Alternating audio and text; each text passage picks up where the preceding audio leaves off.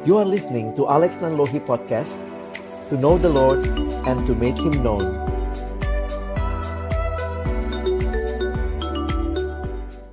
Bapa di dalam surga kami bersyukur kepadamu Untuk cinta kasih dan anugerahmu yang kau berikan kepada kami Pada siang hari ini tidak di setiap tempat, di setiap kantor punya kesempatan bersekutu, memuji, memuliakan namamu. Karena itu kami terus memohon anugerah Tuhan agar kami menghargai kesempatan-kesempatan ibadah seperti ini. Kami mau menyerahkan waktu ke depan ketika kami akan membuka firman-Mu ya Tuhan, bukalah juga hati kami. Jadikanlah hati kami seperti tanah yang baik supaya ketika benih firman Tuhan ditaburkan itu boleh sungguh-sungguh berakar, bertumbuh dan juga berbuah nyata di dalam kehidupan kami. Berkatilah baik hambamu yang menyampaikan dan setiap kami yang mendengarkan Tuhan tolonglah kami semua agar kami bukan hanya menjadi pendengar-pendengar firman yang setia tapi mampukan kami dengan kuasa dari rohmu yang kudus kami dimampukan menjadi pelaku-pelaku firman-Mu di dalam kehidupan kami. Bersabdalah ya Tuhan kami umatmu sedia mendengarnya. Dalam satu nama yang kudus, nama yang berkuasa, nama Tuhan kami Yesus Kristus. Kami menyerahkan pemberitaan firman Amin. Shalom. Selamat siang Bapak Ibu Saudara yang dikasih Tuhan. Saya bersyukur buat kesempatan ini kali yang kedua saya melayani di kantor ini dan hari ini kita akan bicara tentang teologi kerja. Saya ingin mengajak kita membaca bagian firman Tuhan yang melandasi perenungan kita di dalam Kolose pasal yang ketiga. Ini ayat yang terkenal, Kolose pasal 3 ayat yang ke-23. Mari kita membaca bagian ini bersama-sama. Satu, dua, ya. Apa pun juga yang kamu perbuat, Perbuatlah dengan segenap hatimu seperti untuk Tuhan dan bukan untuk manusia. Apa yang menarik kita perhatikan dalam konteks bacaan kita ketika Paulus berbicara tentang kehidupan umat yang dibaharui, maka Paulus bicara bagaimana mereka harus punya relasi yang baru antara suami dengan istri itu ayat 18 sampai ayat 19 Lalu antara anak dan orang tua itu ada di ayat yang ke-20 dan sampai 21, tapi juga antara tuan dan hambanya. Pada waktu itu konteksnya hamba itu diperjualbelikan. Jadi hamba dalam konteks itu beda sekali dengan saat ini ketika kita bekerja kita punya hak, kita punya begitu banyak uh, privilege, ada tanggung jawab juga, tapi pada masa itu konteksnya adalah hamba yang diperjualbelikan. Sehingga bagi saya menarik sekali untuk melihat bagaimana Paulus memberikan penekanan. Perhatikan ayat 22-nya, "Hai hamba-hamba, taatilah tuanmu yang di dunia ini dalam segala hal." Jangan hanya di hadapan mereka saja untuk menyenangkan mereka, melainkan dengan tulus hati karena takut akan Tuhan. Jadi yang cari-cari muka dari dulu juga udah ada ya. Mungkin mukanya hilang kali saudara ya. Sehingga ayat 23 memberikan satu visi kerja yang baru buat kita. Sekali lagi saudara saat ini bukan seperti hamba pada waktu itu yang tidak punya hak atas dirinya, Saudara punya begitu banyak hak, kewajiban, privilege bahkan kalau saudara perhatikan sehingga bagi saya ayat 23 juga berlaku bagi kita sekarang. Apa pun juga yang kamu perbuat, perbuatlah dengan segenap hatimu seperti untuk Tuhan dan bukan untuk manusia. Nah, saya mengajak kita sama-sama boleh melandaskan perenungan kita siang hari ini dari ayat ini. Nah, saya mencoba membahas lebih jauh dulu tentang teologi kerja. Bisa kembali ke slide-nya sebentar. Iya. Nah, ini pertanyaan saya sebenarnya, Bapak Ibu udah lihat nih. How do you feel about your work now? Kalau Bapak Ibu disuruh memilih emotnya yang mana, nggak usah disebutin ya. Nanti ketahuan deh gitu ya. Tapi waktu kita memperhatikan apa saja yang menjadi emotikon kita, walaupun ini juga sangat terbatas dari emot yang bertambah setiap bulannya, yang menarik adalah kita harus bisa menghayati bahwa bekerja itu memegang peran penting dalam hidup kita. Kalau Bapak Ibu perhatikan dari 8 eh, atau 24 jam kita hidup setiap hari, maka perhatikan satu uh, delapan jam itu tidur. Delapan jam itu kerja dan saya pikir juga pemerintah mengikuti itu ya. 8 jam Bapak Ibu kerja ya. Lalu kemudian 8 jam yang lainnya itu leisure time. Leisure time itu melakukan yang bukan kerja dan bukan tidur. Ya. Di sebenarnya kalau lembur masuk mana tuh ya? kalau Bapak Ibu perhatikan tiga bagian ini itulah hidup kita. 8 jam kerja, 8 jam tidur, 8 jam leisure. Harusnya demikian. Sehingga ada yang mengatakan begini, kalau saudara salah memilih pekerjaan, sepertiga hidup saudara sia-sia. Karena 24 jam dibagi tiga itu begitu rupa kita lihat itu pegang peranan penting. Tapi juga sadar atau tidak, sering kali orang memberikan identitas kepada hidupnya, makna kepada dirinya ketika bicara kerja. Jadi ada yang melihat arti hidupnya dari apa yang dia kerjakan, berapa penghasilan yang dia miliki, bagaimana pekerjaannya itu berdampak buat orang lain dan semua itu pasti punya bagian di dalam pekerjaan begitu ya sehingga tidak heran banyak orang yang berusaha mendefinisikan successful living. Dari mana? Mungkin dari pendidikan, karena juga cari kerja sekarang harus kaitannya sama pendidikan. Karirnya seperti apa? Ada yang melihatnya dari uang, ada yang melihatnya dari keluarga. Nah, saya tidak mau me, men, apa ya, membahas satu persatu karena ini akan take time yang panjang, tapi saya ingin mengajak uh, Bapak Ibu melihat bahwa Sebenarnya setiap orang mau a bright future ahead. Nah, pertanyaannya begini. Apa konsep hidup atau mungkin hari ini lebih spesifik konsep kerja yang Alkitab berikan kepada kita? Ini jadi menarik untuk kita pikirkan. Kalau bekerja itu dihitung dari karena dia dapat uang, dapat upah, maka dia dianggap bekerja, Apakah itu kerja? Kita kan cara menghit, apa yang cara menghitungnya apalagi dengan sekarang orang bilang oh ini usia produktif. Ini usia nggak produktif. Sehingga waktu orang tua kita di rumah yang sudah makin tua nggak kerja, papa mama saya nggak kerja. Kenapa? Tidak ada penghasilan. That's how we define work. Sehingga kalau kita perhatikan sadar atau tidak setiap kita sedang punya cerita yang kita hidupi. What on earth am I here for? Sadar atau tidak, saudara dan saya sedang menghidupi sebuah cerita. Jadi ini menarik juga dalam pendekatan uh, postmodern sekarang. Teologi juga bicara tentang pendekatan naratif. Perhatikan, dunia sedang menawarkan cerita kepada kita. Apa pun yang saudara sedang hidupi sekarang pasti ada ceritanya. Saya pikir-pikir deh. Kalau buat saudara yang namanya sukses itu adalah banyak uang, maka ceritanya it's all about money. Kalau bagi saudara yang paling penting adalah keluarga, maka semua yang saudara lakukan ceritanya adalah keluarga. Sehingga sadar atau tidak, kita sedang menghidupi sebuah cerita. Dan yang menarik, bicara agama pun, agama pun menawarkan sebuah cerita. Kalau misalnya Bapak Ibu ketemu dengan saudara-saudara kita yang berbeda keyakinan dengan kita, saya pikir ceritanya akan beda. Saya makin belajar belakangan ini tentang apa orang bilangnya world view, pandangan hidup segala macam. It's all about story. Misalnya, ada kepercayaan tertentu, agama tertentu yang melihat hidup itu bukan linier tapi sirkular kita ketemu orang-orang yang bicara sirkular, kita itu orang-orang yang mungkin karena pengaruh Kristen, sekolah Kristen, kita juga Kristen dari kecil mungkin, atau kita mulai ke gereja, maka cerita kita itu hidup itu linier, mulai di satu titik bergerak maju, nggak bisa mundur.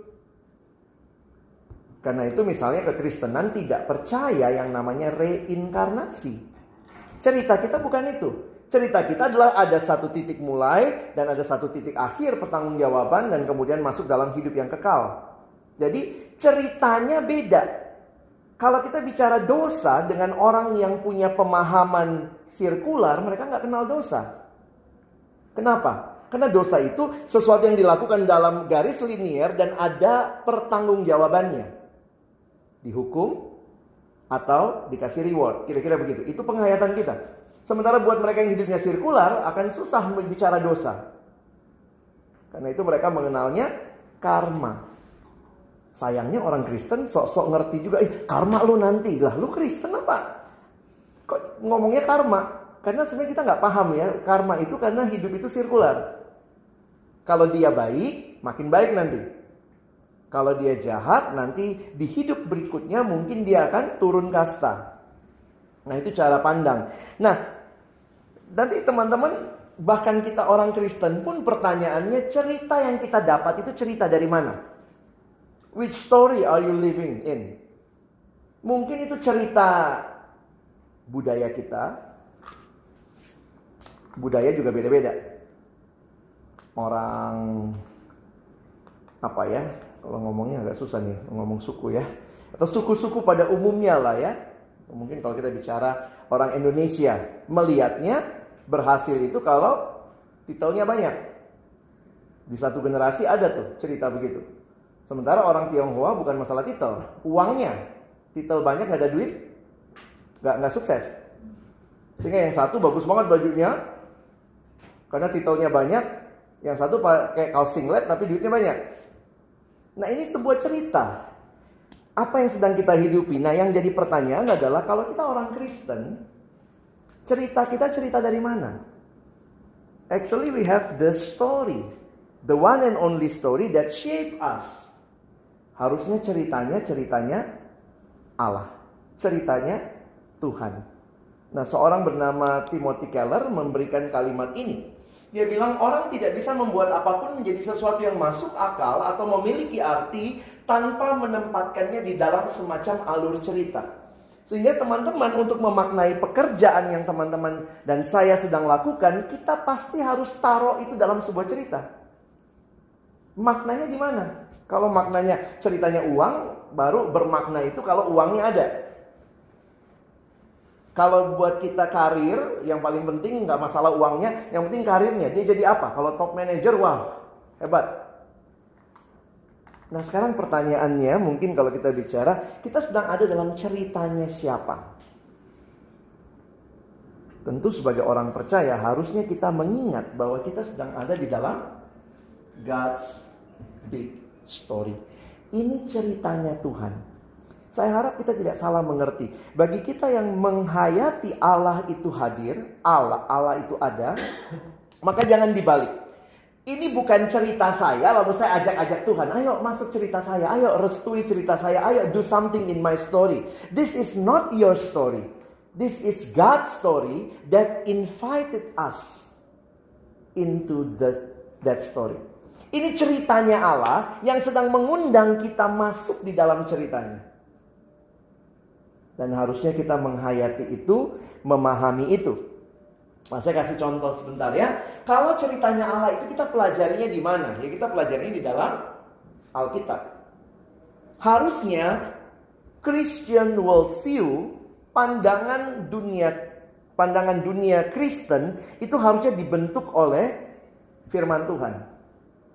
Kalau Alkitab itu diperes begitu rupa, sebenarnya apa basic naratifnya?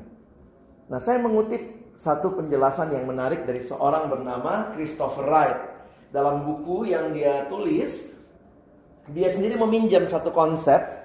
Dia mengatakan, setiap kita sedang menghidupi sebuah cerita, kalau kita mengikuti dalam Alkitab, kira-kira ceritanya begini. Jadi kalau mau jelasin Alkitab satu menit ke orang lain bisa nih dengan pendekatan ini. What is the Bible? Apa yang ada di dalam Alkitabmu ini? Dia mulai gambar ada enam stages. Dia mengatakan ada six stages atau ada enam babak di dalam cerita Alkitab.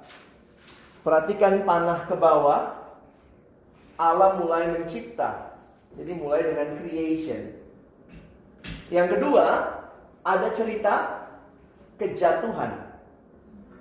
Yang ketiga, ada janji. Makanya ada uh, panah ke depan. Dan janji ini digenapi di dalam Kristus. Dialah yang menjadi redemption kita. Dialah penebus kita. Lalu kemudian Yesusnya balik ke surga kan? Begitu cerita kita. Nanti dia datang kedua kali. Ini namanya apa kira-kira? dia menyebutnya mission dan nanti Tuhan datang kedua kali menyempurnakan segala sesuatu new creation. Menarik sekali gambar ini kalau saudara perhatikan. Saudara dan saya ada di nomor berapa? Hmm? Nomor lima ya? Atau ada yang, oh saya nomor dua pak. saya di samping ular waktu itu. Sempat selfie kami ya.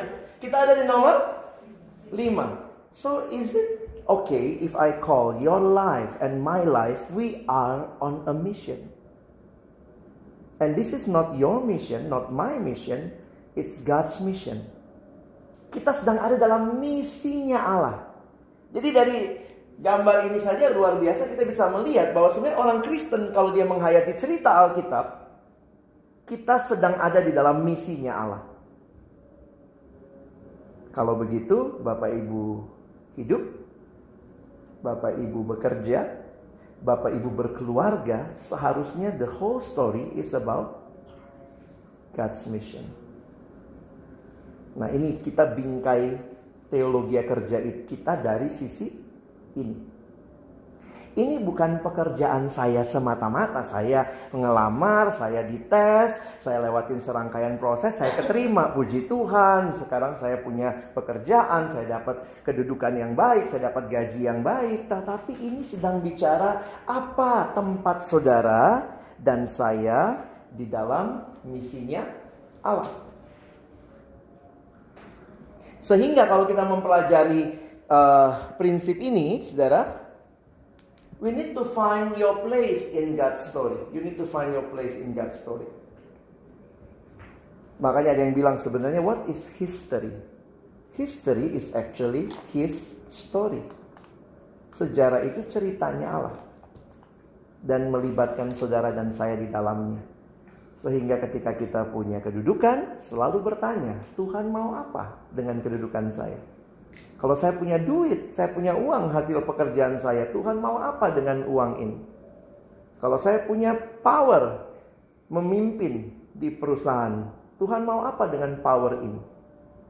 Dan itu yang kadang-kadang kita sulit merelevansikan karena seolah-olah yang yang ceritanya ada dalam cerita Allah itu cuma hamba Tuhan, guru sekolah minggu, yang begitu-begitu ya.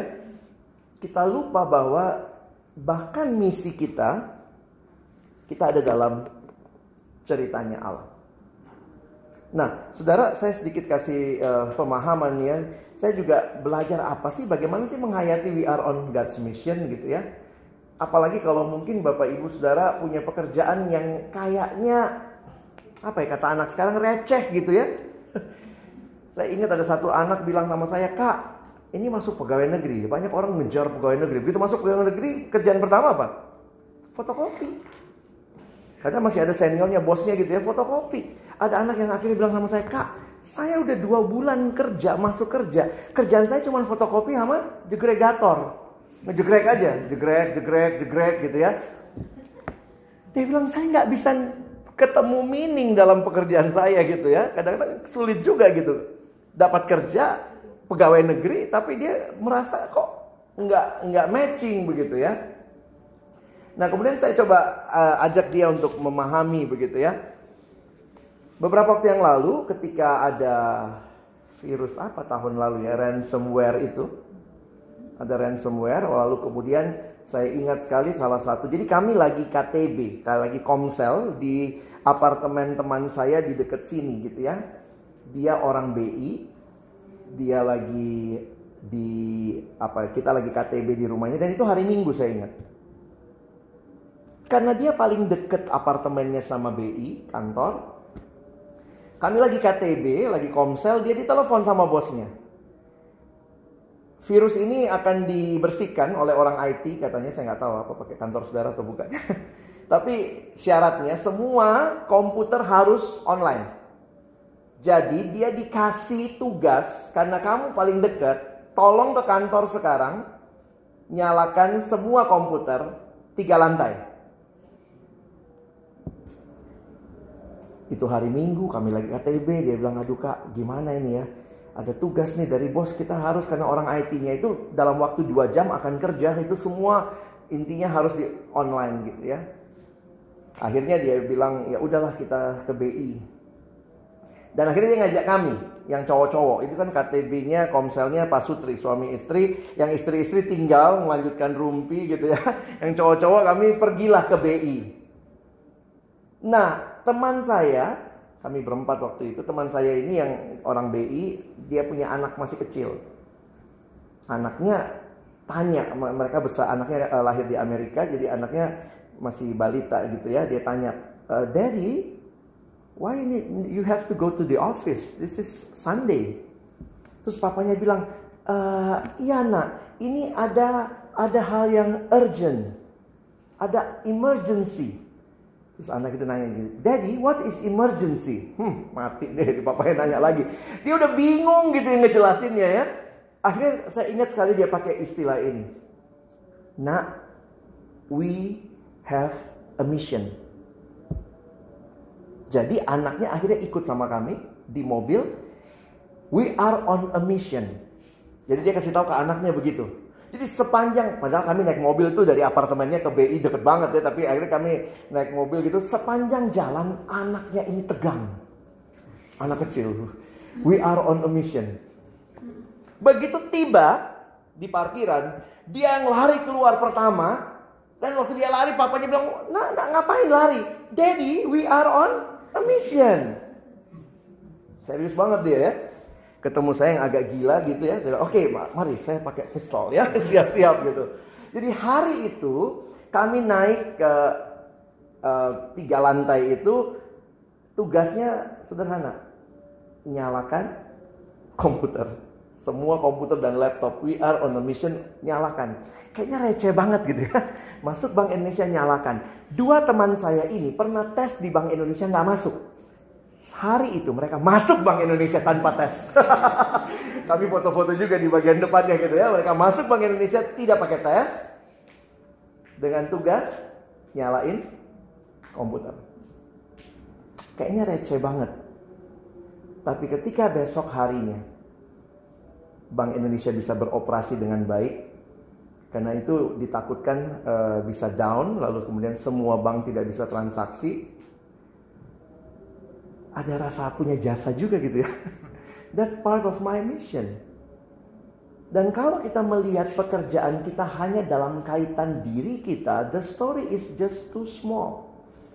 But God's story is bigger than what you think. Even though we, kayaknya kita nggak pernah bisa membayangkan tetapi Tuhan sanggup merangkai semua itu dalam satu hal yang indah. Sehingga kalau teman-teman melihat tentang uh, mission ini, saya pikir kita punya nilai dalam pekerjaan.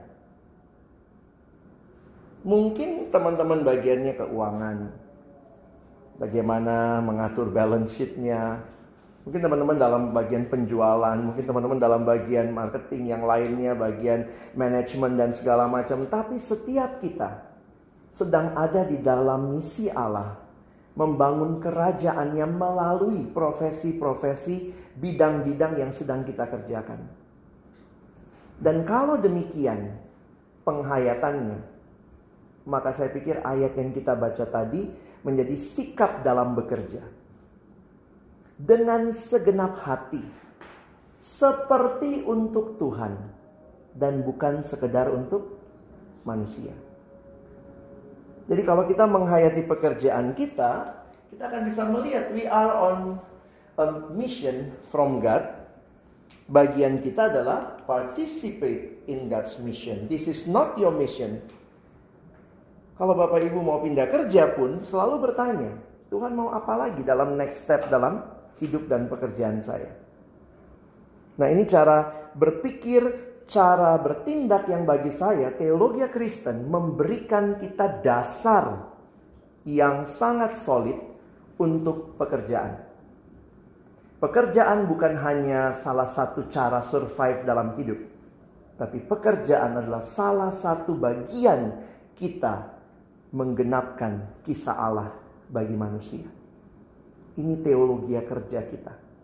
Karena itu kekristenan harusnya beda sekali teologinya dengan mereka yang secara khusus tidak memahami pengertian seperti ini. Ketika protestanisme berkembang di Eropa, salah satunya juga terjadi revolusi industri, itu semua berkaitan. Work ethics Protestantism itu sangat luar biasa karena mereka mengerti bahwa ini bekerja untuk Tuhan, giving the best. Gimana kalau ketemu bos yang begini, ada situasi yang kurang baik ya, that's the reality. We still in the world. Kita masih dalam dunia dan dunianya sudah jatuh dalam dosa. Tetapi tetap di dalamnya ada satu pengharapan karena kalau kita lihat gambar kita tadi gitu ya. Bapak Ibu ingat gambar ini? ada Kristus yang menebus. Makanya perhatikan ayat yang tadi. Coba Bapak Ibu lihat lagi. Menarik sekali kalau kita perhatikan cara Paulus mengatakan, apa pun juga yang kamu perbuat, perbuatlah dengan segenap hatimu seperti untuk Tuhan dan bukan untuk manusia. Jadi masuk di situ, bagi kita yang sudah ditebus, ada di dalam Kristus, kita punya cara pandang terhadap pekerjaan yang baru. Apakah agama lain punya ini? Agama mayoritas kita di Indonesia punya ini? Dia punya cerita penciptaan? Punya. Karena dia pinjam cerita kita kan? Punya cerita dosa?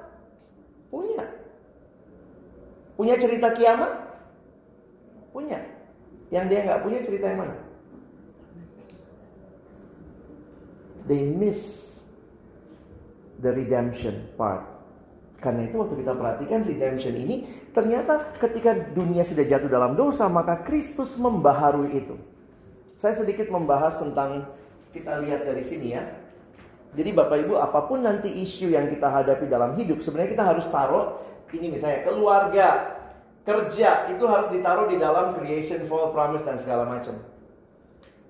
Bagaimana berpikir secara Kristiani maka mulai dari sini nih. Waktu Allah menciptakan dunia ini, sudah ada kerja atau belum? Sudah. Banyak orang Kristen salah ngerti, pikir kerja itu gara-gara dosa. Tidak. Kalaupun manusia tidak jatuh dalam dosa, tetap kerja nggak? Dosa, kejadian pasal 3. Perintah kerja, kejadian pasal 2. Perhatikan kejadian 2 ayat 15. Tuhan menempatkan manusia di tengah taman itu untuk mengusahakan taman itu. Jadi Bapak Ibu jangan mikir kalau nanti apa ya kalau oh kalau nggak berdosa pasti nggak kerja. Enggak. Justru memang Tuhan adalah Allah yang bekerja karena Dia menciptakan kita segambar dan serupa dengan Dia, maka kita adalah makhluk yang bekerja. Itu manusia. Dan pekerjaan itu apa? Pekerjaan itu tidak pernah didefinisikan dari uang. Karena kalau kita bicara bekerja, Adam dan Hawa sudah ada uang nggak di kejadian dua? Kalau begitu bekerja bukan masalah uang. Sekarang kita divine our word by how much money we earn. Nah itu teologianya beda. Dan kalau kita perhatikan, waktu manusia jatuh dalam dosa, apa akibatnya? kerjamu akan kubuat sangat berat. Jadi bukannya nggak kerja. Karena kerja itu memang uh, Allah udah tentukan, tetapi waktu jatuh dalam dosa maka dengan berpeluh engkau akan mendapatkan hasil dari tanah itu. Dan waktu Tuhan Yesus menebus kita, Paulus bisa berkata seperti tadi. Sekarang, mulai lagi lihat bekerja itu untuk Tuhan dengan segenap hati. Karena itu seorang bernama John Stott kasih definisi kerja demikian. Work is the expenditure of energy, manual or mental or, bo- or both, in the service of others, which bring fulfillment to the worker, benefit to the community, and glory to God. Bekerja itu adalah melakukan sesuatu baik dengan tenaga ataupun pikiran atau kombinasi keduanya di mana di dalamnya yang bekerja mendapatkan pemenuhan. Kita makhluk yang bekerja. Pemenuhan pekerjaan itu kita Allah kita create something. You you also karena kita dicipta oleh Allah kita punya kemampuan mencipta benefit to the community jadi lihat dimensi kerja ya buat diri buat orang lain dan buat kemuliaan Tuhan sehingga apa yang rusak dalam dosa tadi di dalam penebusan Kristus dibaharui sehingga buat kita punya satu teologi, satu basic yang jelas. Kenapa saya kerja dengan baik? Kenapa saya kerja dengan integritas? Kenapa saya tidak mau bohong? Saya tidak mau curang. Kenapa saya harus giving my best? Karena ini adalah bagian dari kita menjalankan misi Allah. Jadi balik lagi ini bukan bagi kita gitu ya dikatakan kita garam dan terang dan ini semua bagi kemuliaan Allah.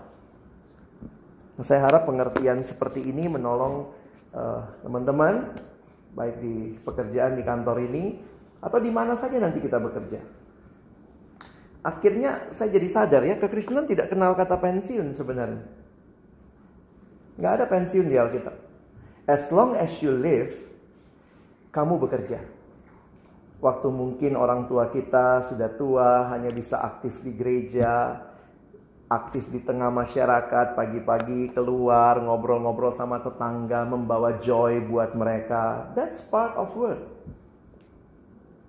Jangan menyepelekan mereka tidak kerja hanya karena tidak menghasilkan uang.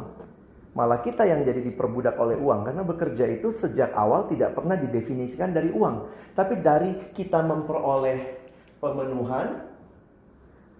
Jadi kalau orang mau pindah kerja, saya suka tanya tiga hal ini. Kenapa di situ? Saya nggak berkembang kak. Apa yang kamu maksud nggak berkembang? Di situ kayaknya udah mentok saya karir saya. Padahal saya rasa kemampuan saya masih bisa lebih. Oke, kamu pindah kerja umur segini, nggak mungkin sulit dapatnya. Mungkin gajimu akan turun. Nggak apa-apa. Yang penting saya berkembang. Saya ketemu orang-orang seperti itu. Kalau kalau uang satu-satunya pertimbangan pindah kerja, maka kita akan cari yang uangnya lebih banyak. Tapi bukan cuma itu. Fulfillment bisa juga uang.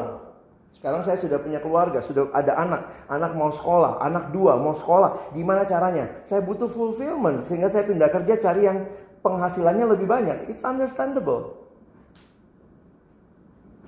Ada juga yang bilang seorang teman ditawarin asuransi atau kerja di toko jewelry. Saya bilang pertimbanganmu apa? Itu nggak ada masalah dosa di situ kan? Dua-duanya boleh dong kerja di situ. Lain kalau misalnya dia mau jadi prostitusi sama apa gitu ya. Terus dia bilang, aduh pertimbangannya apa ya kak? Saya bilang, lihat, pertama fulfillmentmu. Kamu berkembang nggak di situ? Cukup nggak penghasilannya? Tapi yang berikutnya lihat juga, kamu bisa jadi dampak buat lebih banyak orang. Akhirnya dia memilih asuransi. Karena dia bilang kalau toko jewelry, saya hanya akan berdampak buat orang kaya. Tapi apakah yang terjadi toko jewelry salah? Ya, itu pergumulan pribadi. Nggak bisa kita uh, judge seperti itu. Tapi akhirnya setiap orang menemukan bahwa dalam pekerjaan ini ada bagian yang sedang Tuhan percayakan kepada saudara dan bukan kepada orang lain. Dan karena itu kita punya basic untuk bekerja sebagai giving the best. Dan saya pikir yang paling utama adalah selalu tanya, meskipun fulfillment buat kita, benefit buat orang lain, apakah itu memuliakan Tuhan? memuliakan Tuhan dalam arti apa? Di sana uangnya lebih banyak, tapi ternyata gaya hidupnya lebih susah. Beberapa kita mesti agak tipu-tipu sedikit. Ada orang juga yang pikir, Kak, saya dapat semua di kantor ini, tapi kalau minggu kerja, saya pikir saya mau spend waktu dengan Tuhan dan keluarga. Understandable. Tapi ada pekerjaan yang harus masuk hari Minggu. Perawat gimana? Kalau dia libur, saudara Minggu mesti libur sakit gitu. Beberapa dokter harus masuk hari Minggu. Jadi saya pikir ini pergumulan pribadi, tapi setiap kita harus bertanggung jawab di hadapan Tuhan. Oke, silakan kalau mungkin ada respon atau pertanyaan dari teman-teman, uh, saya selesai di sini. Teman-teman ada yang mau bertanya kepada Bapak Alex? Dua pertanyaan ya Pak. Silakan, boleh. Jadi kalau misalnya di dalam pekerjaan ada hal-hal yang harus ditipu, harus itu, hmm. bosnya minta ini, gimana menyikapinya? Satu hal yang harus kita ingat juga, kita ada dalam dunia yang sudah jatuh dalam dosa. Kita bukan, kita belum ada di surga. Sehingga hal-hal seperti itu mungkin dan masih ada. Nah itu balik lagi pergumulan saudara dengan Tuhan. Apakah dengan situasi itu saudara akan menyatakan yang seharusnya? Beberapa orang bergumul untuk menyatakan. Ada juga yang langsung berani tidak mau melakukan. Cuma kan resikonya keluar. Beberapa orang bilang, saya nggak apa-apa keluar, saya yakin Tuhan pelihara hidup. Tapi yang satu bilang, lu enak Tuhan, Tuhan, lu belum merit, gua. Tapi itu balik lagi pergumulan pribadi. Dan bagi saya, setiap kita di tempat kita masing-masing, Tuhan akan kasih kita kemampuan dan cara untuk menyatakan kebenaran. Asal niatnya jelas. Kadang-kadang niatnya kita udah, aduh gue, gue sebenarnya emang nggak mau jujur sih, ya udahlah. Sebenarnya gue, gue setuju tuh sama itu nggak mau jujur. Tapi kalau kita secara pribadi sudah punya standpoint Tuhan ini nggak benar. Saya mau berjuang untuk jujur. Tapi kalau ternyata mungkin kalah dengan semua situasi sistem yang ada, maka kita pun juga mungkin akan saya ketemu satu teman lah ya, sorry ini pemerintah lagi konteksnya. Di zaman dulu untuk menggolkan sebuah proyek harus lewati tujuh meja dan tujuh meja itu harus kasih amplop. Nah teman saya yang dikasih amplop. Dia salah satu meja dari tujuh meja itu. Saya bilang sama dia, saya panggil abang. Abang gimana situasi kayak gitu? Gak bisa langsung mengubah semuanya. Dia bilang, iya Lex, susah. Saya gak bisa mengubah semuanya. Tapi paling tidak, waktu lewat di meja saya, saya tidak begitu. Dan saya pikir ya juga ya, eh, satu sisi itu satu standpointnya dia. Jadi kalau saudara ada di sebuah situasi yang sulit, maka paling tidak saudara misalnya mau jujur soal nanti mungkin setelah itu ada yang ganti lalu tanda tangan saudara diubah atau di apa ya itu urusan dia kan logikanya begitu. Tapi paling tidak di bagian saya saya sudah menyatakan saya saya berat hati saya Pak dengan cara seperti ini Bu. Saya nggak bisa pakai cara begini. Tapi terserah saya sudah lakukan bagian saya. Untuk beberapa orang ada yang bilang saya terpaksa ikut main dulu kak sistemnya dulu. Oh gitu. Karena sesudah saya dipercaya di situ, mungkin saya akan bisa mengubah sistem. Nah, saya nggak tahu bagaimana Tuhan pimpin saudara. Jadi uh, dalam situasi dunia yang sudah jatuh dalam dosa, saudara dan saya dikasih hikmat oleh Tuhan untuk memilih, bersikap dan seterusnya. Ada lagi?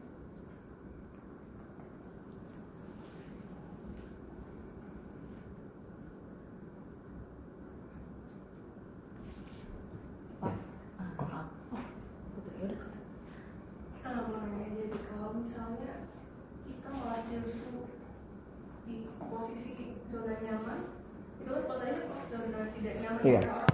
perlu pindah. Gimana kalau justru di, di posisi yang semuanya serba enak gitu?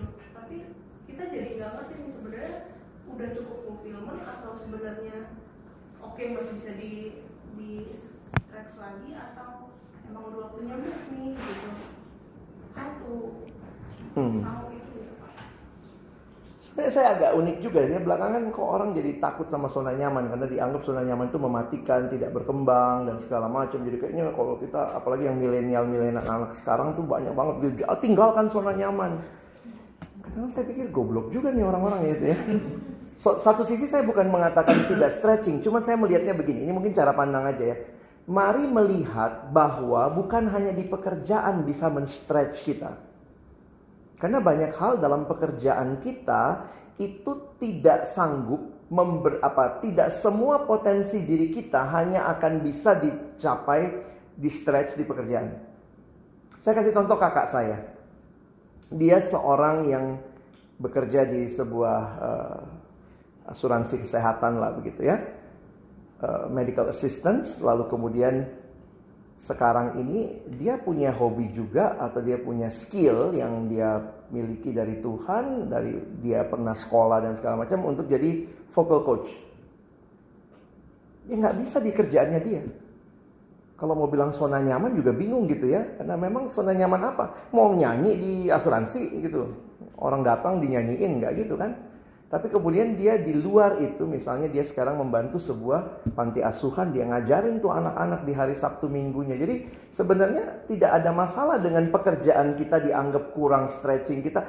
Tanya dulu nih apa yang saudara miliki yang mungkin orang yang kenal bisa menolong saudara. Terlibat pelayanan di gereja, terlibat pelayanan di bidang lain, terlibat hobi-hobi saudara untuk stretch uh, kemampuan. Saya pikir sih cara saya melihat sekarang begitu. Karena banyak orang yang melihat semuanya seolah-olah harus di pekerjaan. Kalau mau pekerjaan yang semua menampung hobi, minat, bakat saudara ya bikin sendiri pekerjaannya. Customize yourself. Jadi akhirnya kakak saya jadi vocal coach, uh, awal-awalnya hobi, sekarang jadi penghasilan juga gitu ya. Jadi misalnya kayak kemarin uh, ya tahun lalu ya Andin konser, dia vocal coachnya Andin. Kenapa? Karena dia memang suka gitu. Tapi itu bukan pekerjaan resmi dia ada di bagian lain begitu. Dan kadang-kadang pulang malam habis sampai rumah dia terima lagi murid les datang. Kenapa? Ya karena dia suka, dia hobi gitu. Jadi stretchnya mungkin di situ gitu. Iya. Mungkin untuk menutup pertanyaan ya. Pak, saya mau tanya. Kadang-kadang kan pekerjaan sama keimanan kita suka bertolak belakang. Maksudnya gini, kadang kalau di pekerjaan itu kita dituntut untuk menjadi yang terbaik mungkin dari perusahaan. Misalnya kita menyelesaikan pekerjaan tepat pada waktunya walau mungkin di, di sisi lain kita mengorbankan e, hal yang lain misalnya keluarga kita atau mengorbankan pelayanan kita gitu. Nah itu bagaimana menyikapinya? Saya pikir semua harus ada boundary-nya dan balance-nya. Saya pikir kita yang paling tahu nih sebenarnya ini udah keluar dari boundary kita Beberapa kita yang kerja di kota besar kadang-kadang saya pikir ini juga ya, ya kita sendiri yang terperangkap dengan situasi. Kerja di sini tinggal di Bekasi, planet lain. Nah, oh gitu, sorry ya. Jadi kan logikanya ini logika logika berpikirnya ya. Kalau kalau mau cepet dan deket sama anak-anak ya jangan di sini kerjanya. Kasarnya kan begitu. Atau rumahnya dipindah kos di belakang misalnya gitu ya. Eh, maunya. Nah jadi bagi saya jujur aja saya jujur aja kadang-kadang pikir jangan salahin pekerjaannya. Tapi juga situasi-situasi yang harus yang sudah yang istilahnya kita pilih. kita pilih. Dan dalam pilihan itu selalu ada resiko. Sehingga mungkin bagi saya bagaimana bermain cantik dengan realita yang ada. Misalnya benar-benar kalau kita janji pulang jam segini misalnya ya kita pulang jam segitu kalau Sabtu Minggu mungkin spend waktu dengan anak-anak dengan keluarga karena kalau tidak kita salahin pekerjaannya, salahin apanya, padahal ya itu pilihan-pilihan kita. Semua pilihan ada konsekuensi. Saya memilih jadi hamba Tuhan, ketika itu saya juga sadar gitu. Berarti ada konsekuensi-konsekuensi yang saya harus pikul sebagai hamba Tuhan. Bapak Ibu memilih profesi pekerjaan ini Nah, ada juga teman saya berani juga ya dalam dalam pergumulan dengan Tuhan dia tinggalkan semua. Saya bilang jadi kamu nggak kerja? Uh, enggak sih, tapi kadang-kadang terima dari rumah, gitu ya. Jadi masih bisa saya kerjain pajak orang dari rumah dan segala macam. Jadi saya pikir banyak opsi-opsinya. Tapi sejauh kita bisa memilih dalam apa yang Tuhan berikan, buat beberapa teman ketika anak masih kecil, golden age, akhirnya berpikir sudahlah, saya give up kerja. Ada yang bilang tapi ini wanita khususnya ya, gila, gue S2, masa ngasuh anak ya bagus juga sih pengasuhnya neninya S2 ya. Mamanya sendiri daripada pembantu maaf kata lulusan TK yang jaga anak. Ya logikanya kan begitu. Sesudah nanti anak agak dewasa ya udah gue kerja lagi gitu. Nah itu semua pilihan sih ya. Dan saya nggak bisa bilang ini yang terbaik ini yang apa. Tapi Tuhan kasih kita hikmat untuk memilih. Kondisi anak kita pun beda-beda. Ada anak yang mungkin maaf mungkin autis butuh perhatian khusus. Ada anak yang tidak bisa dengan baik dan segala macam. Belum lagi ditambah dengan kondisi ada yang punya mertua yang baik ya, mau MC tiap hari ya, ngomong cucu gitu. Ya ada teman saya tuh pagi-pagi titip, pulang ambil gitu. Ya kenapa orang tuanya masih kuat? Ada juga yang titip sama orang tua, omanya jatuh ngejar-ngejar anak cucunya. Jadi saya pikir semua mestakung lah ya Tuhan berikan dan kemudian akhirnya kita harus memilih. Oke, kiranya pembahasan ini jadi awal kita mungkin bisa terus berpikir, bergumul untuk kondisi pekerjaan kita. Mari kita berdoa. Tuhan terima kasih kami ada dalam ceritamu dan di dalam ceritamu itu Tuhan melibatkan kami. Terima kasih banyak. Kami terus berdoa biarlah di dalam anugerahmu pakai kami untuk boleh menjadi alat-alatmu membangun kerajaanmu dalam dunia ini secara khusus melalui pekerjaan kami. Mungkin dengan apa yang kami hasilkan, kami menolong banyak orang maju, berkembang di dalam ilmu pengetahuan dan teknologi. Kami terus berdoa, pakai perusahaan ini, pakai kami semua Tuhan, menjadi alatmu di tengah-tengah dunia ini. Untuk Bapak Ibu yang punya pergumulan dengan pekerjaan, tension antara pekerjaan dan keluarga, tension antara pekerjaan dan pelayanan, biarlah kami sungguh-sungguh dimampukan oleh Tuhan dengan hikmat daripadamu. Boleh memilah dan memilih apa yang terbaik. Dan terima kasih, jadikan kami rekan-rekan yang bukan hanya bersekutu di tempat ini setiap minggunya, tapi juga benar-benar jadi rekan sekerja yang membangun kerajaan Allah bersama di tempat ini. Kami sekali lagi bersyukur, berterima kasih dalam nama Yesus. Amin. Kembali kita mau berterima kasih kepada Tuhan karena kita boleh mengerti firman Tuhan dan renungan yang dibawakan oleh Bapak Alex